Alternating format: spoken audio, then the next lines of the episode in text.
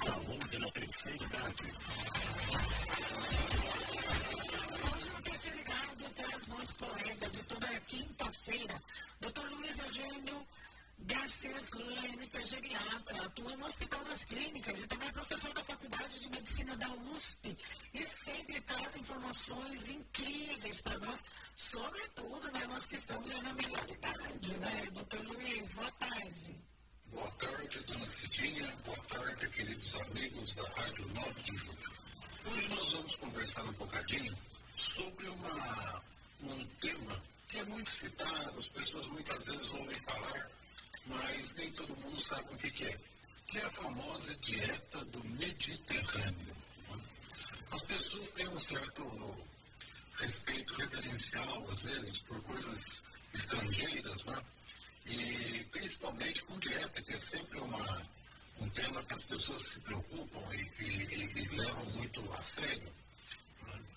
E essa dieta do Mediterrâneo apareceu, começou a ser estudada nos anos 80, por aí, por se observar o seguinte, que alguns países do mar Mediterrâneo, principalmente na sua porção oeste, né, a região da Itália, a região da Grécia, né, tinham populações nas quais havia muitos idosos, tinham grandes populações de longevos.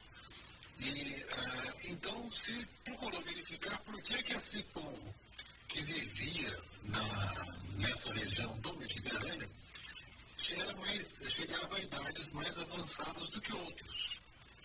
Uma das coisas que se procurou verificar foi o tipo de alimentação que essas pessoas tinham, não é?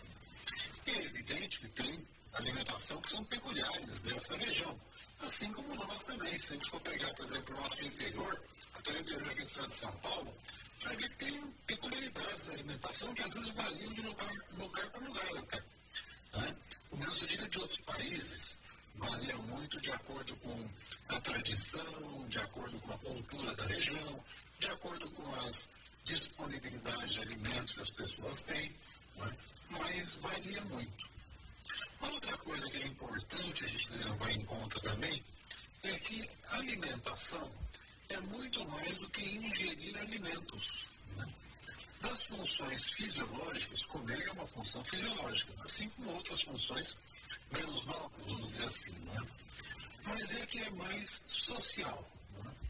Quando as pessoas querem se socializar, pois olha, vai jantar lá em casa, parece para comer alguma coisa com a gente, então vamos sair para comer alguma coisa, não é? Existe a alimentação, tem essa das funções, ela tem esse componente social. Inclusive, esse componente é cultural, esse componente da intimidade do ser humano. Né? Há que se ter presente, nós estamos falando para uma rádio católica, né, que nosso Senhor Jesus Cristo instituiu a Eucaristia durante um jantar, né, a Santa Ceia, né, e assim por diante. De modo que alimentar-se é muito mais do que simplesmente comer a comida. Alimentar-se tem relação com a atividade, com os valores, com as relações das pessoas entre si e, inclusive, também, de maneira importante, com aquilo que se usa para se alimentar.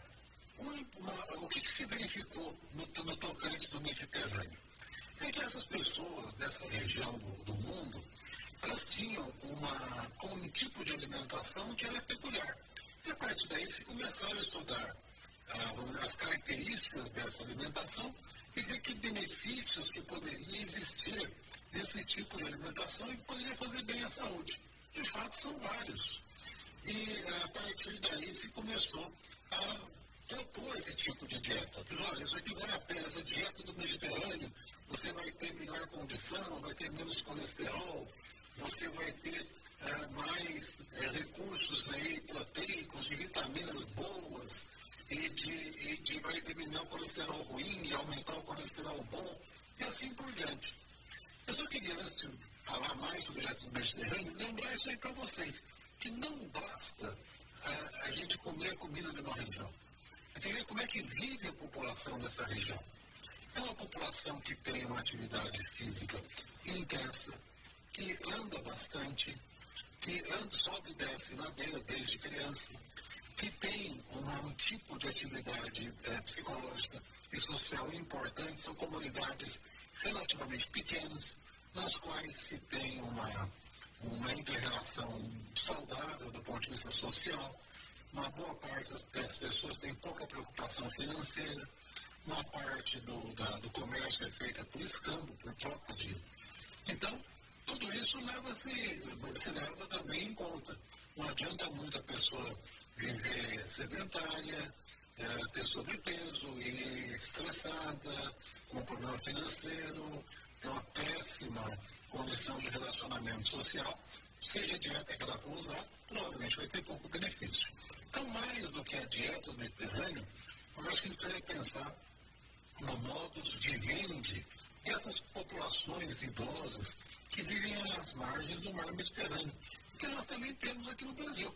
Se a gente pegar, por exemplo, as populações que vivem na região costeira aqui do Brasil, fora, vamos dizer, da área turística, ou nas cidades do interior, aqui de São Paulo mesmo, né? Há comunidades que são tranquilas e que têm uma atividade, andam bastante, se dão bem com os vizinhos e tal. A gente vai ver que são comunidades das quais tem muito velho. Por quê? Porque as pessoas têm um estilo de vida mais saudável e muitas vezes não tem nada a ver com dieta de Mediterrâneo.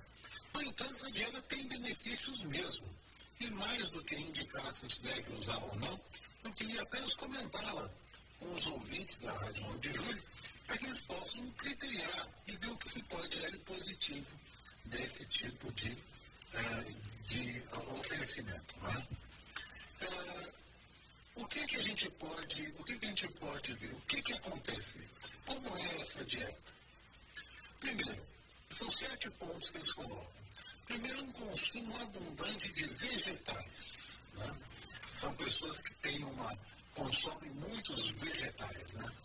Essa região do Mediterrâneo é uma região de clima quente, uma região na qual existe uma fartura de frutas, de frutas secas também, que eles usam bastante. Aqui a gente não usa tanto, mas eles usam bastante lá também. Né? E uma das primeiras delas é esse consumo abundante de vegetais. Depois, existe um consumo de produtos frescos da região, que são produtos pouco processados e são produtos sazonais, são produtos daquela época. Então, é uma coisa que a gente vê também no nosso interior, quer dizer, em época de caqui, o pessoal come mais caqui, não mais para importar pêssego de outro local, né? Então, come mais o que tem, né, naquela época, sem ser processado. Quer dizer, é uma alimentação com produtos mais frescos, né, produtos daquela região. Depois existe um grande benefício no uso do azeite, como a principal fonte de gordura. Né? As carnes não são muito gordas, eles temperam tudo com bastante azeite. E quando a gente pega a população mediterrânea, da Espanha, da Itália, da Grécia principalmente, a gente vê que o uso de azeite é forte, as pessoas usam muito azeite. Aqui no Brasil é engraçado, porque a gente vê no interior, as pessoas falam banha de porco, né? Minha avó usava muito isso. E as pessoas põem a mão na cabeça, antigamente, nossa, que absurdo, banha de porco, uma coisa tão perigosa. Para os meus amigos, tenho que dizer que alguns estudos recentes acabam trazendo algumas desculpas para a banha de porco. Parece que, afinal de contas, não é tão malvada assim não, sabe? Pois o azeite, no caso da dieta mediterrânea, é tido como a principal fonte de gordura. E realmente o azeite é saudável. O azeite não frito, o azeite virgem, esse que se usa na salada ou em alguma outra coisa. Vale lembrar que quando a gente usa, esquenta o azeite, ele oxida. Então a gente acaba perdendo alguns dos benefícios que ele pode trazer. Né? Depois, um quarto grupo é o consumo baixo a moderado de laticínios. Eles usam principalmente queijo e iogurte. o uso do leite, né, do leite in natura, para idosos tem alguns problemas. Muitos dos idosos sabemos que existe uma certa intolerância, as pessoas acabam tendo, às vezes, um aumento aí de gases, de flatulência, ou dores abdominais, né?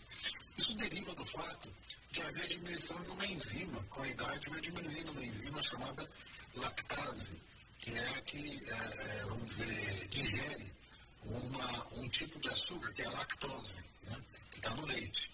Então, quando a gente usa leite não de vaca, leite de cabra, ou quando a gente, ou de carneiro, ou de ovelha, né, ou quando se usa queijos, esse benefício aumenta. A gente não tem tanto problema com a lactase. Mas o fato é que nessa região, no Mediterrâneo, eles usam mais queijo, mais iogurte e menos leite.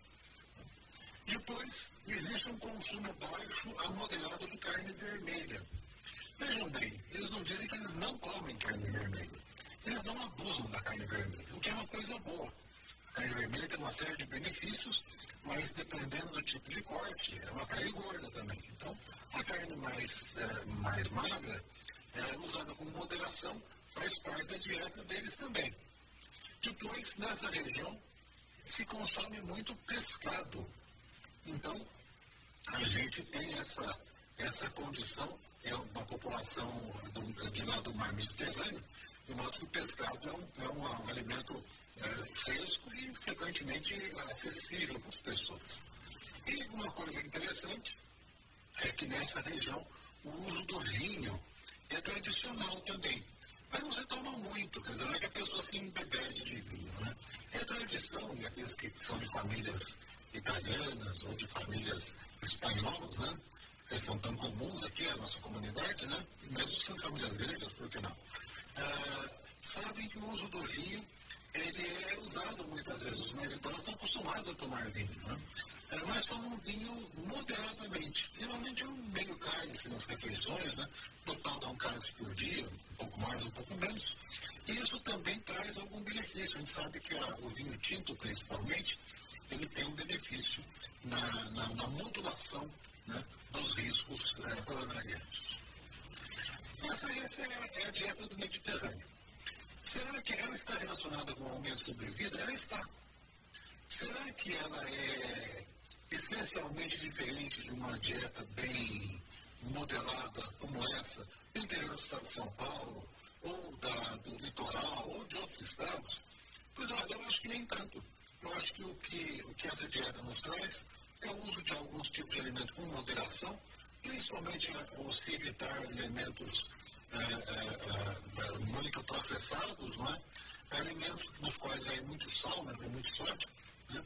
Usar alimentos da época, né? Sazonais, que são mais saudáveis, são mais baratos também, não é?